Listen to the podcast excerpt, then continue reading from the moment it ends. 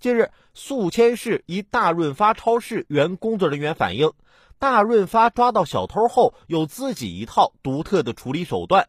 发现小偷后不会提醒他，也不报警，而是等小偷出门后再将其抓回，随后会以通知学校、家属、单位来威胁小偷。爆料人称，超市还会根据小偷的背景和承受能力来开价，罚款从10倍到20倍不等。根据爆料人提供的监控视频，自2008年开业至今，超市每天因此获利几百到数千元不等，总计获利超过100万。据了解，目前当地派出所已经对此事立案调查。如果这一切都是真的，那超市赚钱这套路挺深呐。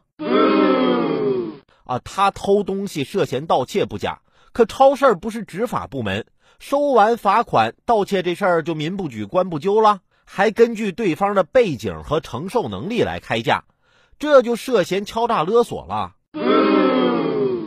如果总计获利超过100万，这不是小数，不是小事儿，不可小觑。希望警方深入调查，早日将真相公之于众。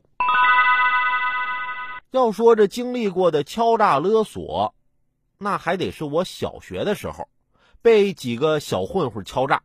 我当时果断认怂啊，说回家拿点钱给他们。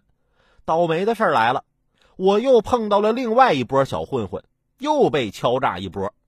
我灵机一动，跟他们说我身上没钱，但是我好朋友那儿有钱。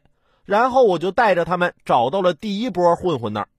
正当我心里得意，他们铁定会打起来的时候，意想不到的事发生了。他们之间认识，经过一番了解，狠狠揍了我一顿。